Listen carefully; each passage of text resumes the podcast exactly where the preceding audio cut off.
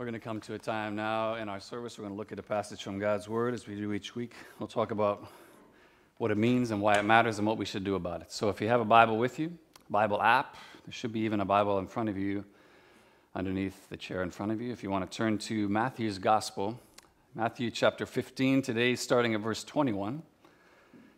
Matthew 15, 21. And when you found that, if you were able, would you stand with me for the reading of God's Word? When we finished reading, I'll say this is God's word, and I'd love you to respond by just saying, Thanks be to God. So let's read this together. Matthew writes this And Jesus went away from there and withdrew to the district of Tyre and Sidon. And behold, a Canaanite woman from that region came out and was crying, Have mercy on me, O Lord, son of David. My daughter is severely oppressed by a demon. But he did not answer her a word. And his disciples came and begged him, saying, Send her away, for she's crying out after us. And he answered, I was sent only to the lost sheep of the house of Israel. But she came and knelt before him, saying, Lord, help me. And he answered, It is not right to take the children's bread and throw it to the dogs. And she said, Yes, Lord. Yet even the dogs eat the crumbs that fall from their master's table. And Jesus answered her, O woman, great is your faith. Be it done for you as you desire. And her daughter was healed instantly. Jesus went out from there and walked beside the Sea of Galilee, and he went up on a mountain and sat down there. And great crowds came to him, bringing with them the lame and the blind and the crippled and the mute and many others, and they put them at his feet, and he healed them. So that the crowd wondered when they saw the mute speaking, the crippled healthy, and the lame walking, and the blind seeing, and they glorified the God of Israel. This is God's word. You may be seated. Let me pray for us quickly and then we'll dive into this together. Spirit of God, I ask now that you would illumine the preaching of your word. Would you open our eyes and our hearts and our ears and our minds to receive what you have written? We want to place ourselves underneath the authority of your word uh, and not stand over it in judgment. And I pray that you would accomplish the purpose for which you sent out this word today. You promise us that when you send out your word, it doesn't return to you void it accomplishes the purpose for which you sent it. God, would you accomplish that purpose in each one of us today? And as I always ask now, eternal God, would you move and govern my tongue to speak your truth? Amen. Well, I can still remember the feeling of shock initially that then kind of transitioned and moved quickly into a state of like indignation. When my mother came into the TV room where I was watching TV a late summer afternoon there in my family home in Kamloops where I grew up. And she turned off the TV, like right in the middle of my show, and informed me that my obsession as a 15 to 16 year old young man with Days of Our Lives was not appropriate. And then went on to say, I mean, she didn't say this, but she certainly implied it, that men watching soap operas at all was also not really appropriate either. I mean, right? I, I, couldn't, I couldn't believe, like, it was just complete indignation that she would say such a thing. Uh, uh but then, just to make matters worse, uh, when I found out later, when I informed my father of what she had done and said to me, was that he held the same sexist views that she did. Men just because I'm a man, I can't watch soap operas. It was unbelievable. Now, this was over 30 years ago, and, and it's kind of a silly example, I get it. But I think it's safe to say that something like standing up for our rights, fighting for our rights, either as an individual, uh, a group, whatever it is, that's something that we're all familiar with to one degree or another. And something that I would say hasn't exactly eased off or slowed down in any shape, form, or fashion since that time. Uh, in fact, if anything, I'd say that standing up for your rights, that's something that's at an all time high right now. In fact, probably dangerously high. I mean, there, there's, a, there's a great, good side to that fight, which I think we'd all agree with. We'd all say, absolutely. I mean, we should all stand up against like fighting for uh, racial equality, gender equality, all these kinds of things. We, we would champion the causes of men like William Wilberforce uh, fighting to uh, end the transatlantic slave trade uh, in Britain. We want to stand up with the people like Martin Luther King fighting for uh, racial equality. We, even what we see right now in Iran with uh, fighting for gender equality, we, we would stand with those things and say, yes, right, good, we stand with that. But I think what we're also seeing at the same time is kind of a move to almost just kind of like a frivolous nature of this as well, which feels like it's kind of gotten out of hand. Um, we've gotten to the level where, where, the rights people are fighting for are things like the right to watch soap operas or, or, like to have a hot enough latte. Like these are the big things we're fighting for, which, which seem like kind of just like the, the, the kind of made up imaginary offenses of an entitled child. And then swing the pendulum all the way to the other side, I think there's also a scary uh, a really kind of shadow side to this fight as well, which you see this primarily in the online world, where even reasoned disagreement is just like shut down, shouted down, and anything other than just unquestioning agreement with the majority opinion is just, if that's not you, you are canceled. And like strung up as an example, like there's a whole breadth of this, and it just seems like it's everywhere and it's at an all time high. This, this fighting for our rights. Think you see all this and more as it relates to this today. This kind of like, this is mine. Uh, I should have this. I shouldn't be deprived of this. It's my right. I think we, we see that in all kinds of these ways in our world today. And yet, having said all that, something you see in our passage today, in Matthew's gospel as it relates to all this, is something I don't think almost any of us have seen before or are at all familiar with. Namely, someone fighting for and contending for favor, help, blessing, even when they know they have no right to ask for it whatsoever. We're really familiar with the standing up for my rights part, fighting for what's mine. We don't understand what this means to fight for and contend for something which we know we don't have the right to ask for.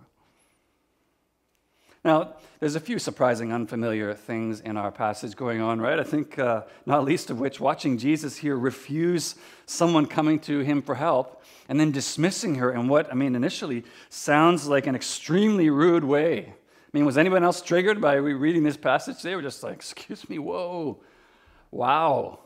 Um, you, you could have just said no, right? We don't have to be like the dogs thing here. And, and, and, and at the same time, though, in fighting for and contending for something from Jesus that this woman knows she has no right to ask for. I suppose it could be said. This Canaanite woman's request is equally out of place and inappropriate. You know what? We're going to talk about it. We'll dig in and kind of talk about the offensiveness of this passage and what's going on here for sure. But the reason I want to look at this passage together with you most of all today is because of what I believe it reveals about the way every single one of us need to approach God, but so often don't. And that is, we need to approach God in this way of empty hands and having a right understanding of the nature and character of God instead of coming to Him with our accomplishments and trophies, our, our excuses, and our presumption that we so often bring along with our requests to Him. The, the former, coming with this empty hands, understanding ourselves and God rightly, is an, is, is an approach to Jesus that I'm just going to call contending faith. Whereas the latter leaves us offended, disillusioned, and ultimately rejecting of Jesus, just as it did for the religious rulers in his day. And in order that you and I might learn what this is, contending faith, how do we approach God with this contending faith ourselves in order to experience both the blessing as well as the commendation of God, just as this Canaanite woman did? I want to look at this passage together with you in just two ways. I want to talk about the practice of contending, and then what precedes contending. Practice of contending, what precedes contending. So, if you close your Bibles, your Bible app, I'd love it if you could open them again with me to that passage. Follow along as we work through this, Matthew 15, verse 21. Follow along as we learn about both the process and the product of contending faith. So, let's look first of all at the practice of contending. What does this look like? The practice of contending. Now, a few quick details that we need to just touch on so we can get a fuller picture of what's actually happening in this passage. First of all, Tyre and Sidon, this district that we see Jesus withdrawing to in verse 21 very quickly, it's a significant part of the story, not necessarily because of historic significance of these places, that's not the point here, but because it reveals Jesus departing from Galilee and entering now into Gentile territory. He's headed out of Israel and now he's going into Gentile regions. Secondly, Canaan, the land that this woman in verse 22 crying out to Jesus is apparently from. That, that place may ring a bell for you if you are somewhat familiar with the Old Testament. Canaanites, if you remember, were the historic enemies of God's people. And their land was the land that God had promised Abraham that he would give him as an inheritance. Moses and Joshua lead the people into the land of Canaan after the exodus from Egypt. The theme in particular that I'm wanting you to see and I'm trying to highlight here is that these details talk about Jesus' move into an engagement with non Jewish people and places. That is, those who are not part of the lost sheep of the house of Israel that Jesus refers to there in verse 24. But look back now at verse 22 of our passage. As Jesus moves into this Gentile territory, he's approached by a Gentile woman crying to him for help. And lots of times when we hear that term crying, we might think that comes just like weeping, like kind of a weeping tone, maybe crying out like in a sense of like a photographer at like a red carpet event. It's something like crying out to a celebrity, look this way so I can get your picture. Um, we might think of it that way. And yet the word Matthew uses here is actually a term that means yelling loudly, and in some cases, even screaming. And understanding that probably helps us understand better why the disciples are begging Jesus to send her away in verse 23. It's like, like it's, it's loud, embarrassing, crying out. But already our sensibilities, as well as familiar expectations of Jesus, are disturbed as we see Jesus responding to her desperate cries for help by not responding to to her at all. He doesn't even, uh, uh, verse 23, beginning there, says, He did not answer her a word, just keeps walking. But again, because she's yelling so loudly, apparently even pleading with Jesus' disciples, trying to get them to get him to help her, uh, Jesus' disciples ask him, send her away. And the implication that we get from Jesus' response to them in verse 24 is, is they're basically saying, grant her request so that she'll stop following us. Just like give her what she wants so she'll get out of here and leave us alone. And in response to, to the disciples directly, but ultimately to the woman as well, Jesus says, I was sent only to the lost sheep of the house of Israel. I don't want to get caught in the weeds with this, but just very briefly. Both Old Testament and New Testament scriptures highlight throughout the, the priority of God, first towards his covenant people Israel over Gentile nations. That's kind of what he's referring to there. Uh, that is, until the coming of Jesus, uh, where the Apostle Paul makes clear in Ephesians 2 that the covenant people of God, that, that thing shifts from a historic people of Israel to this, what he calls one new man made up of Jews and Gentiles alike. Something else important to note is that in referring to his mission being to the lost sheep of the house of Israel is in no way to imply that there was kind of this select group within Israel that Jesus came for. Everyone else was good, nobody else needed saving, but these lost sheep he's coming for. No. As Michael Wilkins knows in his commentary, he says this expression indicates the lost sheep who are the house of Israel. But this is now where we get to see kind of the first steps of contending faith what this looks like from this woman because I don't know about you, but considering all the boundaries she's already had to go through, all, all the, the, the racial, social, gender barriers that she's crossed already just to find this miracle worker that she's seeking help for, a response like this would send most of us home, wouldn't it? I mean, you'd be gutted, you'd be disappointed, maybe angry, but you'd still probably give up and walk away. I mean, he's not even acknowledging her existence. He's not even giving her just a polite sorry, but no. Most of us, having already crossed all these other boundaries to get there, person doesn't even respond to us, we'd probably give up and walk away. But look here, the clear indication uh, is that the disciples' request when they're saying, No, send her away, means she doesn't give up. She, she keeps crying out to Jesus in spite of his silence. And then when she can't seem to make any way headway whatsoever with this pursuit, verse 25, her next step is just to get in front of him. She just blocks his path so he can't keep walking. She comes and kneels right in front of her, makes sure to get eye contact with Jesus, and now look, says, not cries out, she says, Lord, help me. Now Jesus does answer her, but yeah, Look again at verse 26 in what appears to be a deeply insulting way. It's not right to take the children's bread and throw it to the dogs. Wow. I, I probably don't need to unpack any kind of historical background information to like for us to understand that's that's not a polite way to respond to anyone. Referring to people as dogs, not not a kind way to respond to someone. Dogs in the first century, in particular, were not these cute house pets primarily that you see hundreds of people walking around on Jericho Beach with, you know, carrying around their Louis Vuitton bags. They, they, they were, they were scavengers, they were wild animals primarily, and as you already know, maybe, Gentile dogs was a common insult hurled at non Jewish Jewish persons by the Jews. Uh, Gentile dogs, that's how they referred to them. But, pause, before we lecture Jesus on the inappropriateness of his language, use of racial slurs, we need to remember what I pointed out as we began namely, this woman was a Canaanite. That's an important detail. Remember, these are the deep historical enemies of God's people, notoriously wicked and notoriously wicked towards the people of Israel. And just to give you a perspective of what this looks like, what this interaction actually would have looked like from a historical perspective, I need you to imagine Jesus, instead of walking along in what he's often pictured in, I need you to imagine Jesus instead walking along, shaved head, striped pajamas, and a Star of David on his chest. And the woman approaching Jesus in a Nazi uniform asking for help. That's literally historically, as far as like how these people interacted, what we're talking about. Which means all of a sudden, I think you have a better idea about what's going on, as well as how inappropriate it is that this woman would be coming to a Jewish Messiah asking for Israel's blessings at all. She shouldn't be here asking for this.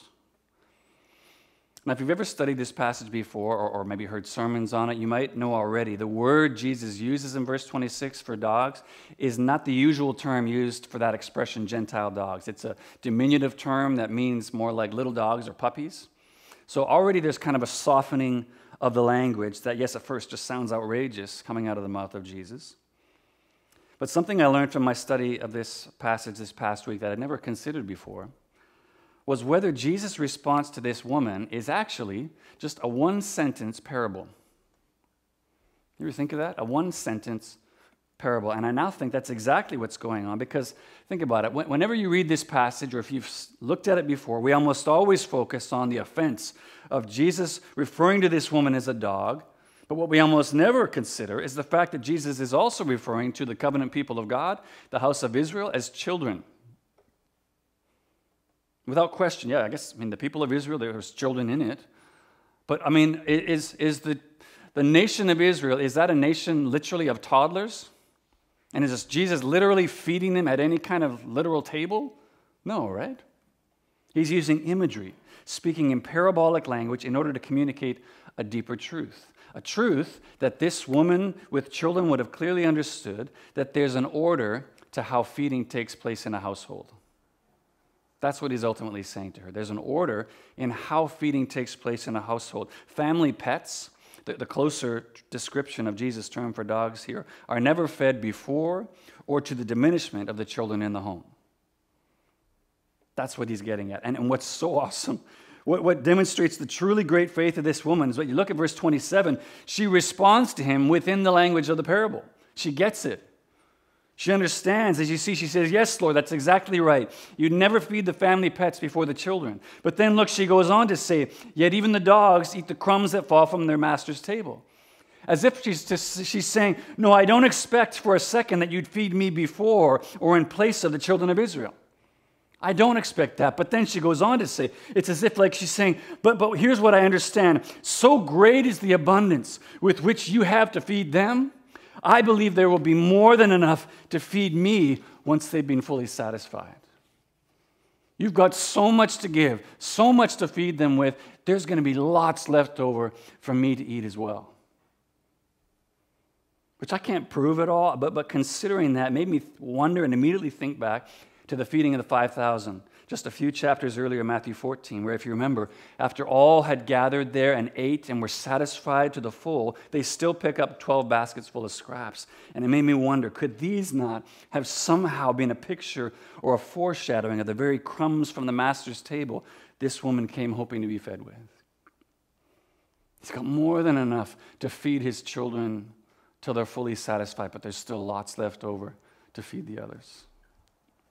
Incredible faith. Incredible courage from this woman with all the social, cultural, racial cards stacked against her, still contending with Jesus for her daughter. One commentator perfectly describing this woman as like a female Jacob wrestling with God in the wilderness, saying, like him, I will not let you go unless you bless me. She's fighting. And in response, verse 28, almost exactly as he responded to the Roman centurion a little bit earlier in Matthew 8, Jesus says essentially, Wow, wow. Oh, woman, great is your faith. Be it done for you as you desire. And we're told from that moment her daughter was healed instantly. And there's so much we could say about that interaction between Jesus and this woman. I, I was quite moved uh, all, all this week as I'm studying this and writing this, but as it relates to you and I today and our practice of contending faith, to try to do this ourselves, I, wanna, I want you to think about your own pursuit of Jesus for a minute. Particularly whenever you have some desperate need or request that, that you're bringing to Him. Just think of that, what that need is in your own heart right now. And the question I want to ask you to consider is how do you respond to either the silence of Jesus or what feels like a hard, unexpected response from Him? When you're bringing your desperate need to Jesus, how do you respond to those things? The silence of Jesus or a hard, unexpected response? Because what we clearly see in this passage is Jesus is commending of this woman, commending of her faith as she contends with him for her daughter. But how often do we give up? Just walk away from the fight the moment Jesus doesn't respond either as quickly as, we think he should or in the way that we think he should. And I don't mean for a moment to suggest that either of those things are easy to experience. They're not. We should just, you know, be fine and just, oh yeah, just, just do it. I'm not suggesting that. It's not. It's, it's incredibly hard. Silence of Jesus can be devastatingly hard to endure, particularly if you've got an especially desperate need or you've been coming to him for a long time. Silence of Jesus is very hard to experience and endure, just as uh, experiencing a hard, unexpected response from Him can be. When you're coming to Him with a clear idea of what you think, and He responds in a way that's different from what you expected, or doesn't meet the need, in a way that you hoped He would. Those can be incredibly hard things. And, and honestly, I mean, with either of those responses that you see from Jesus in our passage, the question that you might have, like me, is if Jesus already knew what her need was, and he knew he was going to help her and, and heal her daughter, why would he respond to her, or, or us for that matter, in either of those ways? Why not just do it? And yet, well, yes, absolutely. The Heavenly Father knows what we need before we even ask Him, as Jesus says plainly, Matthew 6 8. What we can't see so often or what we forget so often that the thing that causes us to give up the fight rather than remain and contend is this that to remember that Jesus is just as concerned about the creation and building up of your faith as he is with meeting your need. That's the part we so often forget. He's just as concerned about the creation and cultivation of faith as he is about meeting your need. He cares about both. And when you remember that, well, then you can submit yourself much more easily to this practice of contending faith because now you're looking for growth. You're looking for depth of faith as well as having your need met. You're saying, in the midst of this waiting, what are you trying to create here before you've met that need for me? And when I believe that, and when I remind myself of that, God, He truly knows my need. He knows it, and He knows me better than I know myself. I can trust His plans and purposes for me. I can trust that they're right. I can trust that they're perfect and continue to contend in faith rather than give up and walk away. When Jesus doesn't respond to the kind of vending machine faith we so often expect from Him. Because that's the practice of contending. Again, just kind of shifting our perspective and focus from just a bare meet my need, here's the thing I'm presenting to you, but understanding that his call to contending and wrestling with God through prayer can actually be an important part of his answer. Last thing I want to look at with you quickly here is what precedes contending. What comes before? What, what precedes contending? And we need to look at this because if you're at all like me, we see the practice and resulting blessing and commendation of Jesus for this woman as, as she contends with Jesus and has this great faith. The question on most of our minds is okay, great. Like that, like the result, that's good. But how could I ever do that myself? How, how do I have contending faith like that myself? What do I need? What, what's required in order to practice contending faith like that in my own life? Great question. I, I think what we're shown in our passage are two key kind of prerequisites. Prerequisites, if you will, that you kind of need in order to truly practice contending faith like this in our own lives. One is having a right understanding of who Jesus is, and the other is having a right understanding of ourselves. Firstly, let's look at that the right understanding of who Jesus is. If you look at the way this Canaanite woman addresses Jesus, look back at verse 22. You'll see what I mean by having a right understanding of Jesus. You see there, she refers to Jesus in two ways as Lord and Son of David. Lord, Son of David. Now, yes, Lord, that could absolutely just be like a term of respect that she's using for Jesus, not at all referring to him with any kind of divine significance. And yet, when you combine that with calling him Son of David, as well as the fact she's coming to Jesus at all for healing and deliverance for her demonically oppressed daughter, suggests she may be referring to Jesus as like Lord God, Lord, divine ruler over all things, not just kind of a polite address coming like, Good day, my Lord. Like she's actually coming to him meaning Lord God. And then Son of David.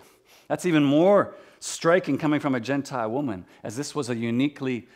Uh, uh, uh this was a term uniquely from Israel's history, referring back to both King David himself, one of Israel's greatest kings, as well as the Davidic covenant, where God had promised through David that one of his offspring would rule on his throne forever in supreme power and, and totality. It was ultimately a messianic title, Son of David. So now, look, here she comes to Jesus not as some wise sage, not as some traveling miracle man, but as Lord and Messiah. That's who she sees Jesus as. what I'm saying is that for you and for me today, that's the first key. That's the first prerequisite. What, we, what must precede contending faith, if we want to practice it ourselves, is that we must first see Jesus as Lord and Master.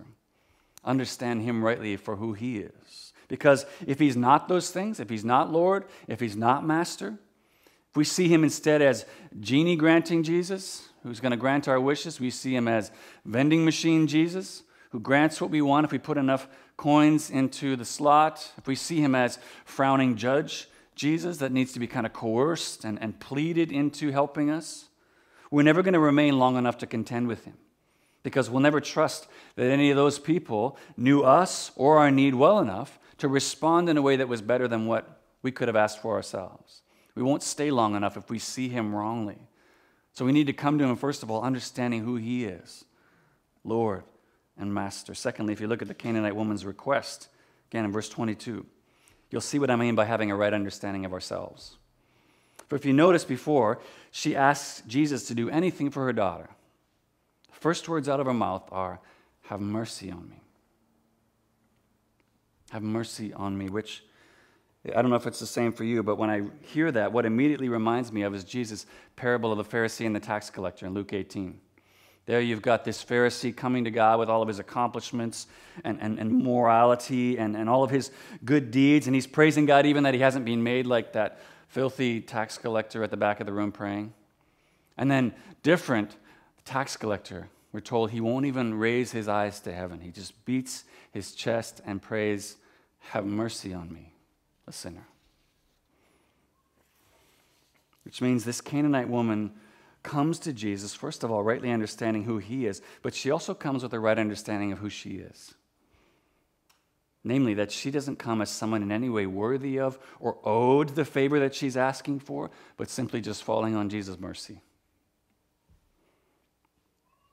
As Tim Keller powerfully observed of her approach to Jesus, he says, This is rightless assertiveness. Goes on to say this. She she's saying, I'm coming to you not on the basis of my goodness, I'm coming to you on the basis of yours.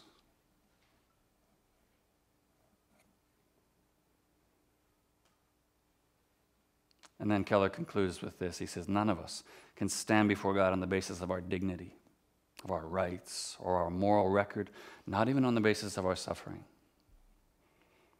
And this woman, she understands that reality.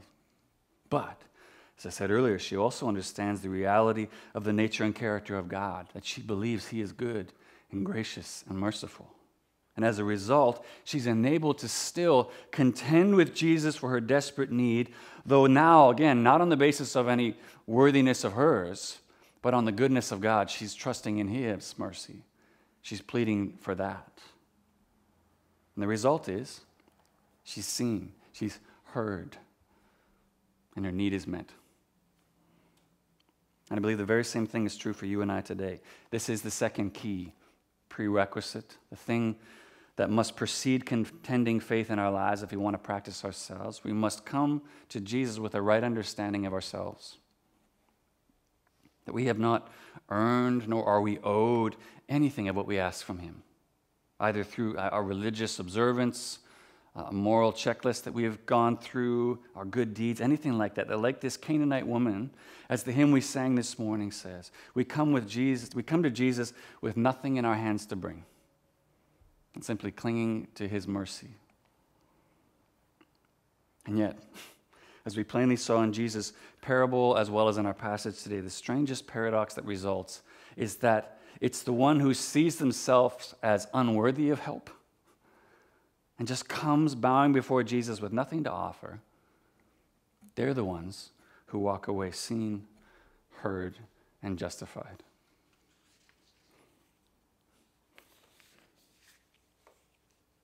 So that's contending faith. That's what the practice of it looks like. And that's how we do it. That's what must precede contending faith in order to have it. One, one last beautiful truth that I want to point out from our passage here as a whole, kind of hinted at at the beginning, but I want to just like end our time focusing on this. It absolutely has relevance for us today, is the way that Jesus' interaction with this Gentile woman not to mention his interaction little bit earlier with the Roman centurion. It's giving us these really beautiful snapshots, these really beautiful glimpses of the global mission of Jesus, the, the worldwide mission of Jesus. We're seeing the first hints of it. Because, absolutely, as Jesus says, yes, he did, he came for the lost sheep of the house of Israel. Yes. But as he later says to his disciples in John 10, says, I am the good shepherd. I know my own, and my own know me, just as the Father knows me, and I know the Father. I lay down my life for the sheep. But now here, and I have other sheep that are not of this fold. Us. I must bring them also. They will listen to my voice so that there will be one flock and one shepherd.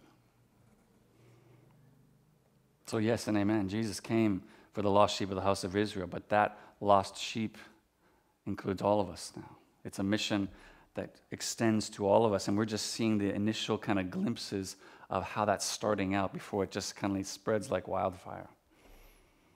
It's a mission that Jesus very much invites every one of his followers to be a part of, actually. We see that uh, following his resurrection, ascension, and sending of the Holy Spirit to empower us for that mission. It's a call that we see at the end of Matthew's gospel, first of all, right? The Great Commission Go and make disciples not of the people of Israel, of all nations. And we also see at the beginning of the book of Acts, which records, if you've never read before, it records kind of the foundational work of the church. As it comes together, Jews and Gentiles coming together under one roof, sitting at one table as children of one father and one master. Jesus says there at the beginning of verse uh, beginning of Acts 1 8, you will receive power when the Holy Spirit comes upon you. You will be my witnesses in Jerusalem and all Judea and Samaria and to the ends of the earth. It's a global, worldwide mission that Jesus invites us to, and it's a mission that he also makes possible. He makes possible for all of us. And the way he does that is by laying down position and power, actually, by making himself unworthy and unheard and rejected while transferring all of his worthiness to us as paul tells us 2 corinthians 5.21 god made him who knew no sin to be sin so that in him we might become the righteousness of god. The result of which being that now just like this beautiful contending gentile woman from our passage today we can now as hebrews 4 says draw near with confidence to the throne of grace that we may receive mercy and find grace to help in every time of need. Amen.